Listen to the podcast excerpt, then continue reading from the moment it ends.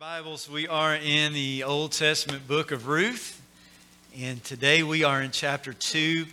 And as you're turning there this morning, uh, a few years ago, it's actually been several years ago now, um, we, uh, it, it, was at a time when uh, four of our kids were age five and under uh, at one time. And we decided we would take family pictures, which, if, if you're going to go that route, like, it takes commitment to go all in on, on pictures uh, when they're that young. And, and a friend of ours was taking the picture for us, and they said, Hey, there's a great park over here. We'll go to the park.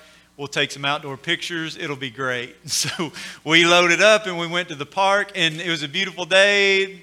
Lots of folks out there. There was even a wedding party there that was dressed, uh, you know, in their, in their kind of wedding outfits, getting pictures and everything. So it was, a, a great. Other people thinking the same thing. And so uh, we kind of walk along a little path and we find an area and we lay the blanket out and we do a couple family shots. And, and then we come to what's called the, the kid only picture, which is the, the chance or the time where you you basically lean the kids on one another and then you jump out as quickly as possible and the, the photographer is there to like like get as many pictures. And, and as grown adults, you obviously stand behind the camera and look like a complete moron and like scream and laugh and talk about anything you can do, just hopefully to get them to look your direction. But two, if like one smiles, that's a win. And so we are like going for it. Uh, and, and in that moment, completely oblivious to life around us. And as we're getting these pictures and going nuts and being very loud, uh, all of the sudden we hear a wedding song. and, and we turn around, and I promise you, 20 yards away, if not less, is a wedding. Like the people we saw getting their pictures, the wedding is happening now. And, and so it was a small wedding. It was an outdoor wedding. They had like some little outdoor seats over there. And we look behind, and the, the bride is starting to walk down the little thing there. And, and, and we're like, there's a wedding going on. And so we like grab the kids, we grab the blanket, and we, we make a run for it. And, and, and we were able, I think, I'm pretty sure it was the groom I talked to, just you know, saying how sorry I was, like later in the in the in the day at the park, and and I'm sure we're in their wedding pictures, and we're probably a part of their wedding story. Hey, do you remember that family that was like screaming and talking about boogers and stuff, trying to get their kids to, to laugh at a camera? Do you remember that? And uh, and and anyway, the reason I share that is because of this: is we were so so locked in on what was in front of us that we were honestly completely oblivious to the fact that a wedding was happening 20 yards from us, to which I would say a much more important event and a much bigger story. And yet, because all we could see is what was right in front of us, we were just, we were clueless until we finally saw it. We finally got it.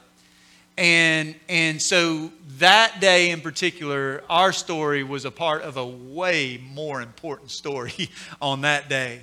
And the encouragement is, is that for you, if you're here or you're listening in, the encouragement is, is that even if it may not feel like it, you are a part of a way bigger story than you may realize. I, we are part of a bigger story than we may realize. And this is what we see in the book of Ruth. We're fortunate. We can zoom out just like a camera and we can see the whole thing. If you've read the book of Ruth, maybe you know how it ends. You can see how like it's all going to work together, but but Naomi and Ruth can't see that. We can. All they can see is honestly what the, the 10 year nightmare they've just walked through. Um, and so, so little do they know that God is going to use their story as a part of his bigger story and what we'll call the grand redemptive narrative of Scripture. And that is how from Genesis to Revelation, there is one story that the Word of God is all pointing toward, and that is the redemption of Jesus. It's looking ahead to Jesus in the Old Testament, it's looking back at the finished work of Jesus on the cross. And it is the story of how God is redeeming a people from himself. And he's taking them from this land of famine and he's planting them in a, in a, in a, in a land of feast. And how he's picking them up from a wasteland and how he is blessing them with a life giving relationship that will last for all eternity. And so this is so easy for us to see, but so hard for Ruth and Naomi to see. And so before we jump into chapter 2, I want to give a very quick kind of like what happened in chapter 1 as we head into chapter 2. So chapter 1 opens with introducing us to a family. It's it's a, a husband and wife couple, uh, Naomi and Elimelech. And they're a married couple. They have two boys. Their name are Mahlon and Chilion and they live there in Bethlehem. Bethlehem literally means house of bread. But when you open up the book of Ruth, you find there is no bread in Bethlehem because there is a famine in Bethlehem. And, and so, what Elimelech chooses to do is, is he decides to turn his back on the, the promise of God. He's there in the promised land, turn his back on the people of God, turn his back on the land of God, and instead, he's going to do what in his mind feels like the right thing to do and what he wants to do. And so he takes his family and, and they travel, the word is sojourn, for about 60 miles to a land called Moab. And, and, and here's the thing Moab and Israelites, Moabites and Israelites, there's been a tension between Moabites and Israelites for a long, long time. Elimelech is like, let's go to the greener grass. Let's go to the greener grass. But the greener grass isn't always greener on the other side. And so as they journey over there, the Moabites, if you trace their, their lineage, you will find that Lot, Lot was the nephew of Abraham. Lot had an incestuous relationship with his oldest daughter. He and his oldest daughter had a child, and they named that child Moab. And that's how the Moabites began. When you see the Israelites leaving Egypt, headed towards the promised land, it was the Moabites that made it difficult for them to pass. It was also the Moabites in the time of the judges. It was a real kind of dark time for the people of Israel. The Moabites actually ruled over for a little while during the time of judges as well. And so there's all kinds of tension between the Moabites and the Israelites. And so they're over there and literally 10 year nightmare. Elimelech dies. Naomi's now a widow. She has two sons. While they're in Moab, they marry Moabite wives. You can imagine how the Israelites felt about how Israelites would intermarry with Moabites. And so, uh, obviously, this was, this was kind of like going outside the lines for them. And, and so, so but, but in a matter of time, by the way, their names were Orpah and Ruth. And, and in just a matter of time, now both the boys, Mahlon and Chilion, pass away. And so I want you to just try, I want us to try to think about what it must have been like for Naomi. That was, it was all going to be a sojourn, but a sojourn can turn into 10 years before you know it. They've been there 10 years, and her husband has passed away. Both her boys have passed away. Her heart is shattered, and she has two Moabite daughter in laws. And as she gets word while in Moab that there's bread in Bethlehem again, she repents. That's the word is she turns. She turns from Moab and she turns back to Bethlehem. And her two daughters-in-law, they want to go with her. And so they're, they're, they're, they're, they're, they're loving on her. They want to go with her. They want to stay with her. And Naomi is basically begging them to stay. It's like, listen, you realize you're a Moabite. This is Bethlehem. It's not going to be good for you. She told them how bitter she was. She was like, listen, you just need to go back, go to stay here, get married again, have children, like just live life here. And Orpah kissed her mother in law and basically kissed her goodbye. We don't read about Orpah anymore in the book of Ruth, but Ruth clung to her. Over in, in Ruth chapter 1, there's a, there's, a, there's a couple verses of commitment that, that you may have heard in a wedding because it's one of the strongest, most powerful, most beautiful um, kind of like um, vows of commitment that you'll read in all of Scripture. She says, Where you go, I will go. Where you lodge, I will lodge. Your people will be my people. Your God, my God. And she clings. The Bible says she clings to her. It's the same word you used in Genesis 2.24 when a, a husband and, and wife leave their, their mother and father and cling to one another. It's the same word. And so she is clung. And she is with her. And as they make it back to Bethlehem, you can imagine the stir. Ten years. Is that Naomi? The Bible says, Is that Naomi?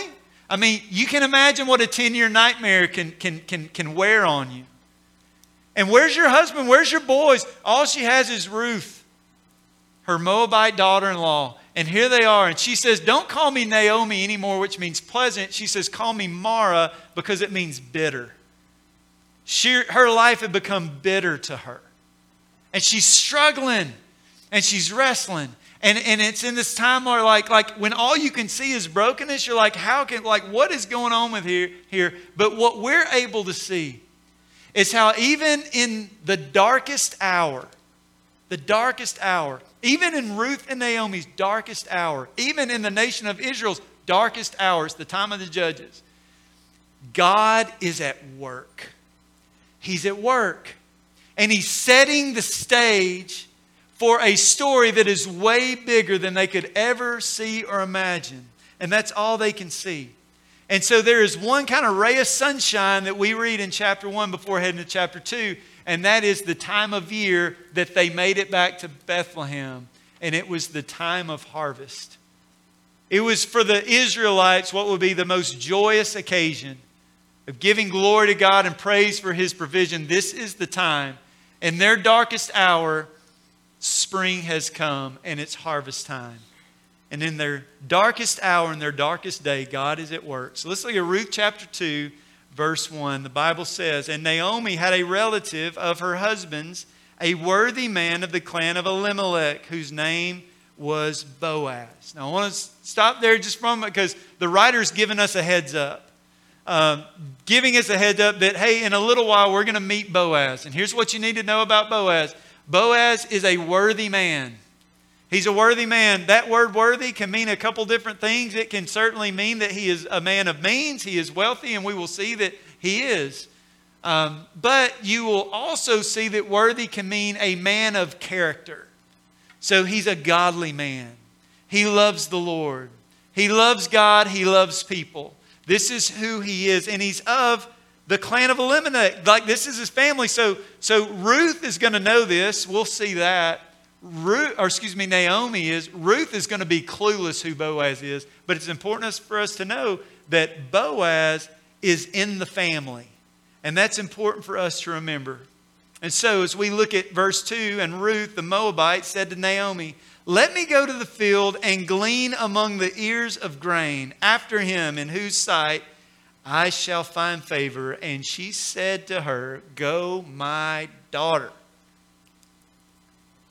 Let me go to the field and glean. Hard work, really hard work. Gleaning is hard work, but it's amazing what you'll do when you're starving. It's amazing what a person will do when they're desperate. And so for Ruth and Naomi, they, they're destitute. They don't have food. They need food. I, I'm, I'm overwhelmed to say that there has never been a time in my life where I have not had a meal to eat. And so I, it's hard to relate, but they're, this is the life they're living. And they're like, we got to get some food. And so Ruth is like, I'll go. Let me go. Let me go. And whose field I'll find favor and I'll glean. And here's what's amazing is, is Naomi would have known this, and I'm sure Naomi told Ruth, is that years before God put a, a law in action with his people. And it's a law for the purpose of providing for the poor and the destitute. If you look back at Leviticus 19, 9 and 10, here's what the law says. This is what God commanded his people Israel. He said this When you reap the harvest of your land, it's harvest time. When you reap the harvest of your land, you shall not reap your field right up into its edge, neither shall you gather the gleanings after your harvest, and you shall not strip your vineyard bare, neither shall you gather the fallen grapes of your vineyard. You shall leave them for the poor and for the sojourner. I am the Lord your God. So God has always had a heart for those who may seem marginalized those who maybe are forgotten, those who don't have a meal to eat, those who don't maybe have a place to lay their head at night. God has a heart for the poor. And so Naomi knows this, and so does Ruth. And so, what Ruth is going to do is she's going to go find a field and if the field owner loves God and is obedient to this Old Testament law that we read about, then guess what? There's going to be some around the margins that she can go and she can pick up. But she's got to find a field of a man or a, or a, or a family that loves the Lord. Because if you love the Lord, you obey what he says. That's what Jesus told us. If you love me, you'll obey my commands. And so she's going out and she's going to need favor because she is a she's she's going to be a woman all by herself. She's She's a, she's a widowed woman all by herself, and she's a widowed woman Moabitess by herself.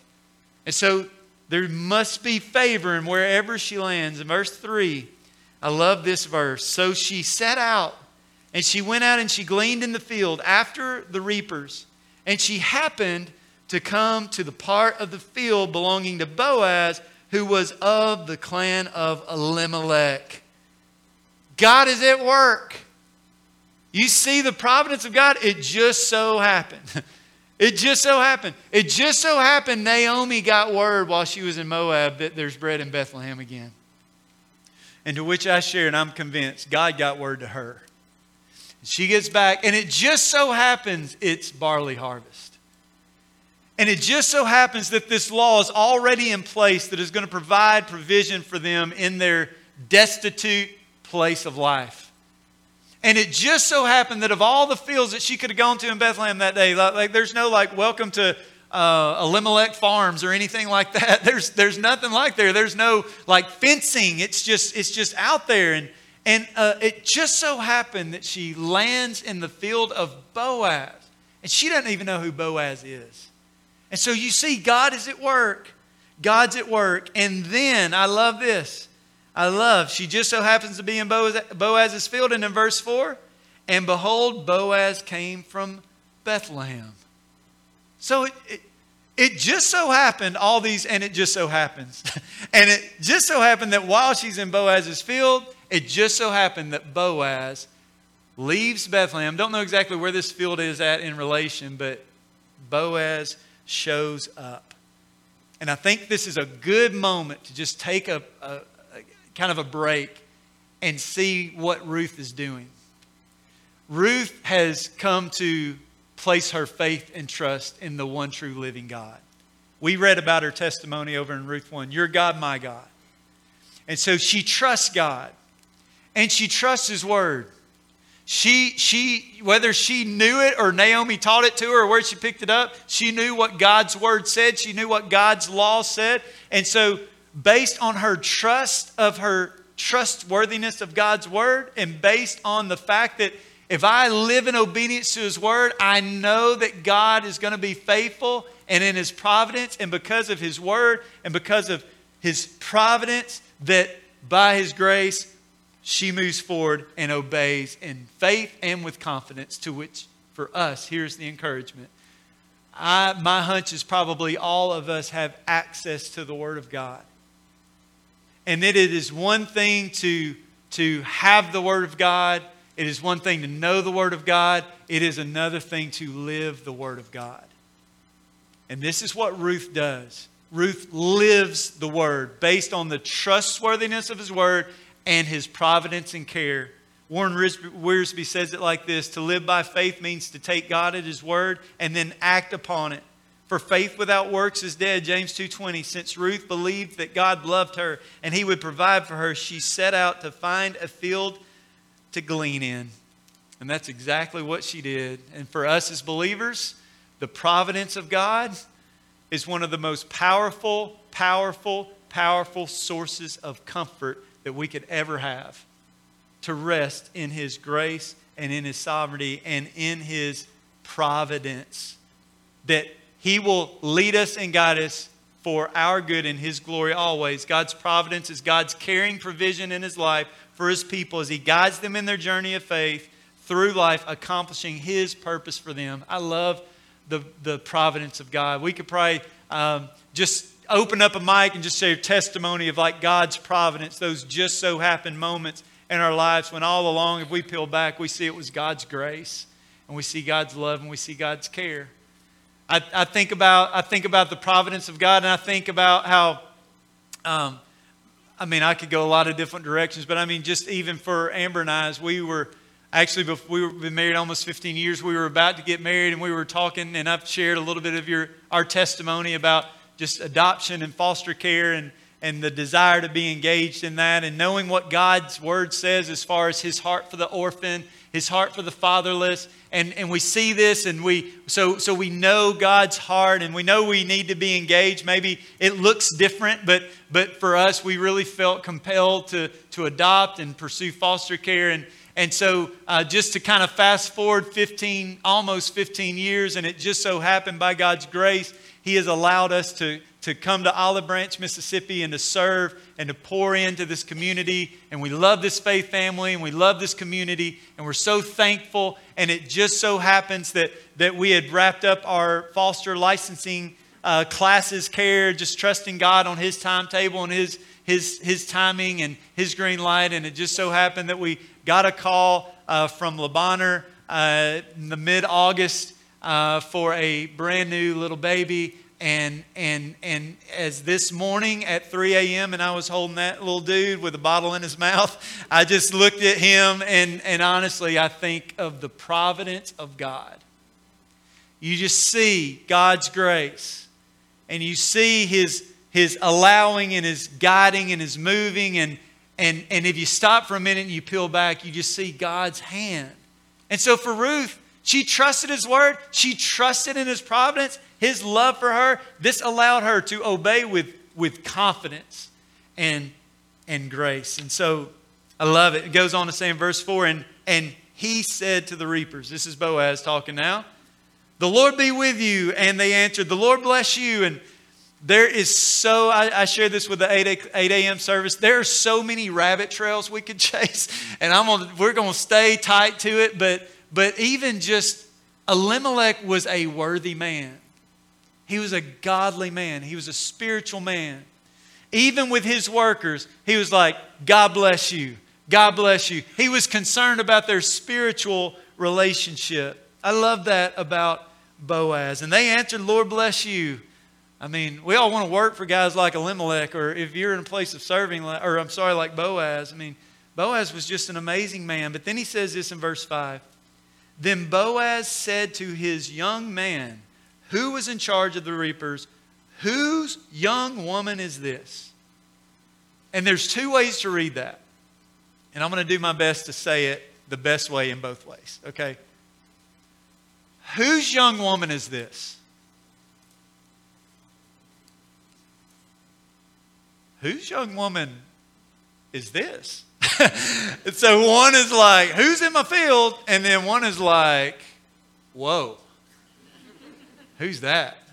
And and and couples and and and uh, you remember that first time and you saw your what would become your future spouse and uh, probably unique stories all around, but my hunch is somewhere along the way there's some fluttering going on, there's some heart pounding going on. I remember seeing my lovely bride at Macaroni Grill, blind date. All I saw was a school, she was a school teacher, a picture on a school website, and I'm standing in the lobby, and here she comes. My heart's pounding out of my shirt, and I'm just like, "Don't mess this up, Jared. Don't mess this up." And so, so like, never forget that and so, and so here is Boaz. He's like, who is that?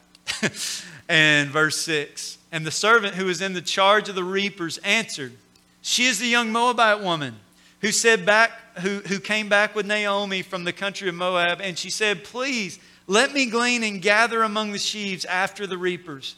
And so she came, and she has continued from early morning until now, except for a short rest, Ruth is a worker. Ruth is a worker. She is working hard. She's only taken a little bit of a rest, and now something profound happens in the story. And even in our Western culture and centuries removed, it's hard to really appreciate what's happening right now. But let's go. The first five words of, of verse 8 Then Boaz said to Ruth. And this is a profound thing. This is a profound moment. Because not only is this man pursuing this woman, but he is pursuing a Moabite woman. And I love this. The Lord of the harvest, the owner of the harvest, the harvest, the Lord of the harvest is pursuing her, a foreigner from the land of idolatry, from the land of immorality. He is pursuing after her. And Boaz is modeling God's love of how he pursues us. He pursues us. We love because God first loved us. For God so loved the world that he gave. He pursued, he gave, he pursues, he gave. He initiated, he pursued. And so we see this in Boaz. Boaz's grace and mercy. And in him, we see a picture of how God pursues us in grace and mercy. Because the Bible says that all have sinned and fall short of the glory of God. And I can relate to a Moabite. And my hunch is we all can relate to Moabites. Why? Because we have all sinned and fall short of the glory of God and are desperate for God's favor and God's grace and God's mercy to supply our deepest need. We need Jesus. We need Jesus. And what does He do? He pursues us in His grace and in His love and in His mercy and in His favor and through relationship accepts us in His beloved and allows us peace with Him and eternity with Him for our good and for His glory. In verse 8, then Boaz said to Ruth, Now listen, my daughter, do not go to glean in another field or leave this one, but keep close to my young men. Let your eyes be on the field that they are reaping and go after them. And I have, have I not charged the young men not to touch you? And, and when you are thirsty, go to the vessels and drink what the young men have drawn. And Boaz, I don't know exactly hearing like how it all hear, but what I hear is him pleading, stay in the field. Stay right here. You don't have to search for another field. Like you're searching for satisfaction. You're searching for satisfaction, even a deeper satisfaction than you may even realize. It's way bigger than, than, than, than, than food. And so Boaz is, is saying, listen, don't, don't wander into another field. Don't, you don't have to go to another field. You stay right here in this field, and I will protect you, and I will provide for you. You stay under my care and under my cover. Verse 10 says, And she fell on her face, bowing to the ground, and said to him, Why have I found favor in your eyes that you should take notice of me, since I am a foreigner? You remember what she said to Naomi before she hit out the road? In whose field I find favor. She's found it. And she's, she's overwhelmed by God's favor. But Boaz in verse 11 answered her, All that you have done for your mother in law since the death of your husband has been fully told to me, and how you left your father and mother and your native land and came to a people that you did not know before. The Lord repay you for what you have done. A full reward be given to you by the Lord, the God of Israel, under whose wings you have come to take refuge. And then she said, I have found favor in your eyes, my Lord, for you have comforted me and spoken kindly to your servant, though I am not one of your servants. And now the Lord of the harvest is not only going to have a conversation with her, not only kind of setting up to make sure she's provided for, he's going to say, Come to my table. The Lord of the harvest is saying, Come and dine with me. Verse 14, and at mealtime, Boaz said to her, Come here, eat some bread, dip your morsel in the wine. And so she sat beside the reapers, and he passed to her the roasted grain. This is amazing because the guy who is in charge, and the guy who's the owner and the guy who is supplying all his workers' needs, the Lord of the harvest has now taken the, the form of a servant. And now the Lord of the harvest is serving Ruth, serving her this bread and at this meal. It's, it's incredible. It reminds me so much of Jesus. Mark 10 45, Jesus said, The Son of Man did not come to be served, but to serve and to give his life as a ransom for many. The Lord of the harvest serves. Now think about Jesus in that upper room on the night of his betrayal. He gets up from the table and he puts a, a towel around his waist and he washes the disciples' feet. Paul says it this way in Philippians 2 5 through 11 Have this mind among yourselves, which is yours in Christ Jesus who, though he was in the form of God, did not count equality with God a thing to be grasped. He emptied himself by taking the form of a servant, being born in likeness of man, and being found in human form, he humbled himself by becoming obedient to the point of death, even death on a cross. Therefore, God has highly exalted him and bestowed on him the name that is above every name, so that the name of Jesus every knee should bow in heaven and on earth and under the earth, and every tongue confess that Jesus Christ is Lord to the glory of God the Father. Boaz served, and Ruth received. The Bible says in verse 14 that she ate until she was satisfied. And she came, she had some left over. And when she rose to glean, Boaz instructed his young men, saying, Let her glean even among the sheaves, and do not reproach her. And also pull out some of the bundles for her, and leave it for her to glean, and do not rebuke her. And so she gleaned in the field until evening, and then she beat out what she had gleaned, and it was about an ephah of barley. And she took it up and she went in the city. And I love, I don't even know if Ruth, if Ruth knows Boaz is doing all this, but basically behind the scenes, like Boaz is like making sure she is taken care of. She's telling her guys, like, listen, you, you, you leave more behind. You give her everything she needs. You make sure she's taken care of. Don't let anybody lay a hand on her. Like Ruth is just going about her business, and here's Boaz. He is protecting her and he is providing for her. And she takes an ephah of barley and she took it up and went into the city. I don't know how far away she is, but an ephah of of the food I learned is between 20 and 50 pounds. So now we all have a lot more respect for Ruth than we did before I said that. She's a worker, she's a hard worker. She's been destitute. She knows what she went out to do. She now has, I can only imagine it's maybe up on her shoulder. And, and, and can you imagine? I don't know. She said go up. Jerusalem is up. Bethlehem's right outside Jerusalem. It's called the Mountain City. No matter where you are in Israel, you're going up if you're going to Bethlehem or Jerusalem. So she's going up. She's going up and she's got this. And think about Naomi. What was the last thing Naomi saw? Her going out the door. I can only imagine, like, I wonder what's happened to her. I wonder if she's okay. I wonder if she's going to find anything. I wonder, I wonder, I wonder, I wonder. And then all of a sudden, here comes Ruth with a big old 20 to 50 pound sack of food and just walks up in that table. And can you imagine Naomi trying to pick her jaw off the ground? And she just goes, whoom, and puts it down. Her mother in law saw what she had gleaned.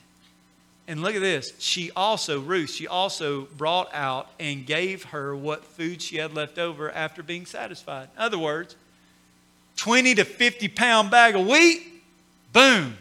And then, like, and here's my breadsticks from this afternoon, too. Like, enjoy that too. And they're being overwhelmed by God's provision in their lives. Amazing. Naomi had to have been preparing for the worst.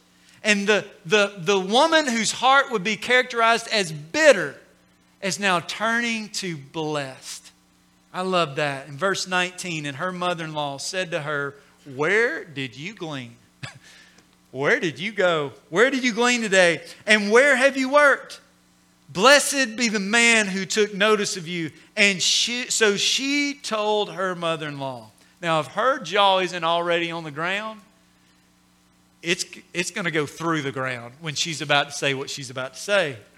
So she told her mother in law with whom she had worked and said, this man's name with whom I worked today is Boaz. Ding, ding, ding, ding, ding, ding, ding, ding, ding, ding, ding, ding, ding. Like, like we're going to get into what all that means a little more next week, but Naomi's like the dots are connecting. She knows Boaz. This is This is the kinsman redeemer. This is the family redeemer. This is the one that, like, there's a way that, that we can be redeemed from our broken situation and, and made right and be brought in and be lifted up. Verse 20 And Naomi said to her daughter in law, May he be blessed by the Lord, whose kindness has not forsaken the living or the dead. Naomi also said to her, The man is a close relative of ours, one of our redeemers. So again, we're going to Levitical law just like made a way for the poor and destitute to be to be taken care of. There's also law to take care of those families who have lost those who were closest to them. In verse 21, and I wrap up here, and, the, and Ruth the Moabite said, Besides, he said to me, You shall keep close by my young men until they have finished all my harvest. And Naomi said to Ruth, her daughter in law, It is good, my daughter, that you go out with this young woman. And I wonder how hard that might have been for her. She married one of her sons. But yet she's seeing all that is unfolding and God is unfolding and she's she's essentially releasing her. She says, Lest another in a field, lest in a field you be assaulted. Verse 23. So she kept close to the young women of Boaz, gleaning until the end of the barley and wheat harvest, and she lived with her mother in law. So this letter is meant to be read in one sitting. So again, it feels a little bit like, and she went back home and lived with her mother-in-law. you know, there's a little bit of that. Like if you're familiar with the story, you know, there's a, you know, the love story's coming, all that, and and and it seems kind of an abrupt ending a bit. But again, this was all meant to be read in in one in one sitting. But what we see is even in the abrupt ending, what God's working. He's working. He's providing. He's setting the stage for their story to be a part of a bigger story. And I pray that is our encouragement today is that we would understand a little bit more.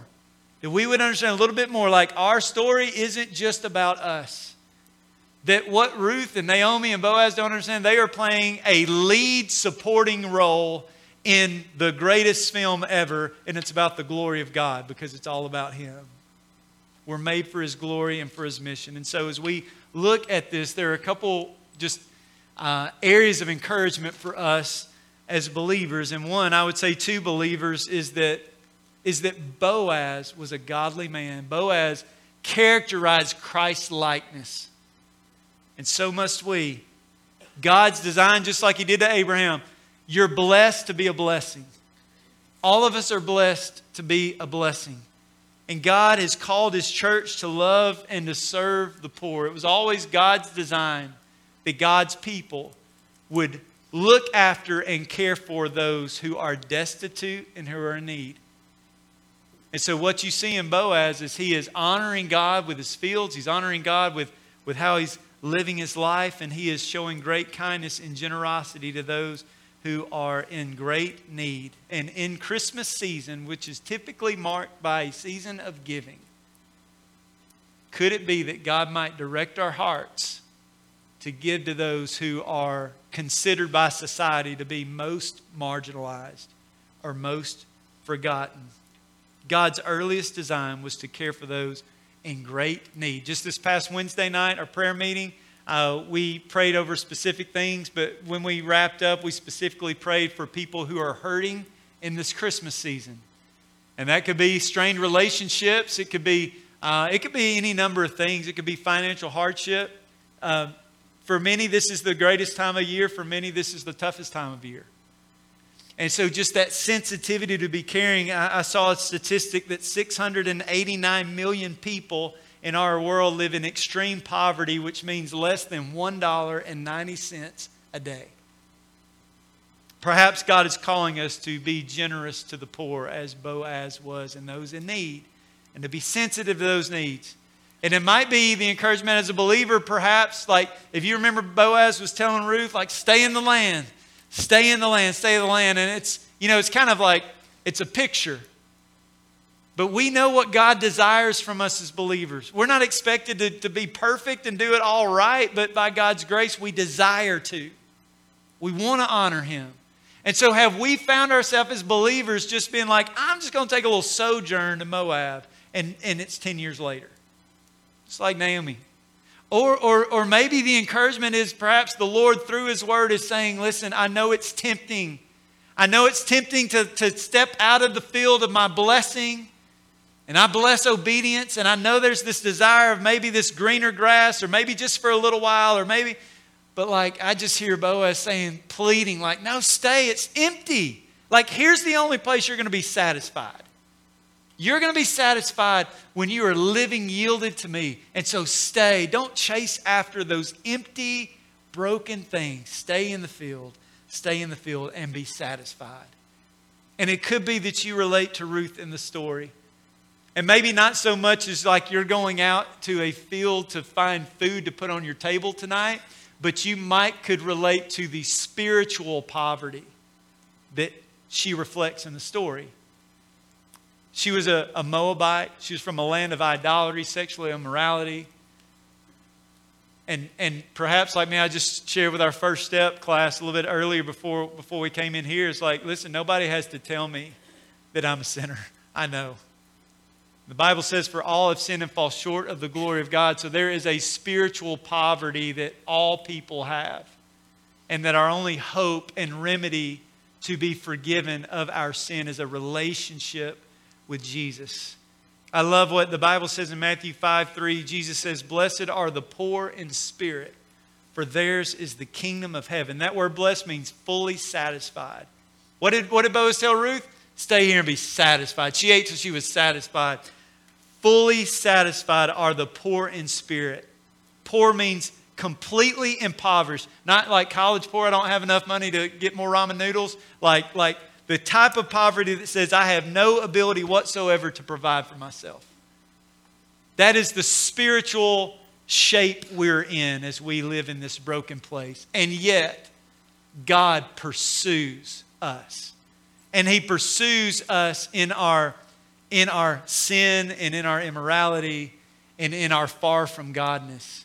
And He pursues us in His grace and in His mercy and in His love. And the Bible says that if you confess with your mouth that Jesus is Lord and believe in your heart that God raised him from the dead, you will be saved. Boaz is the Lord of the harvest, but King Jesus is the Lord of all. And if you acknowledge your spiritual destituteness and change your mind about that sin and surrender your life to King Jesus, He will save you. He will rescue you just like Boaz is rescuing Ruth. I am a rescued person by the grace of God. And so, however the word lands on you, I pray that we will be sensitive to the Holy Spirit's prompting and leading and not miss out on whatever it is God has for us in this moment. Because in just a minute, we're going to sing a song, we're going to say amen, and then it's time to eat lunch. I, I get it. But let's not miss if there's something God is desiring us to do. And so I'm going to pray. We're going to sing a song. Pastors will be down front. If you need somebody to pray over you, we would love to pray over you. If you're here and you're like, I need to begin a relationship with Jesus, we would love to pray with you. You want to come pray at the altar? You can come pray at the altar.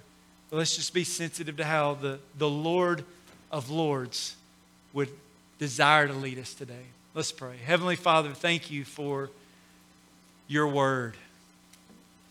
Thank you for your amazing grace. Thank you for your amazing mercy. God, you don't give us what we do deserve, and you do give us what we don't deserve your grace and your mercy. And so, Father, I pray for the believers that we will have the sensitivity and the kindness and the godliness of a man like Boaz. A man who is faithful to you and to your word and to loving you and loving people. And God, and in this season of Christmas time, there are people who are hurting. God, help us be sensitive to how you're calling us to become involved with those who are hurting. And God, I pray that if there's any believer here that is maybe without even realizing it, just kind of subtly veering into a, a field of, of not honoring you, whatever that is, God, you're, your grace is enough. And, and you restore us and you wash us up and you, you make us right, God. And so, um, God, may we stay in your field and not be tempted to chase after the empty stuff, thinking it will be satisfying, but it's not. Only satisfaction comes from you. And Father, for anybody who doesn't have a personal relationship with you, I pray today will be the day of salvation. God, we love you and we praise you in Jesus' name. Amen.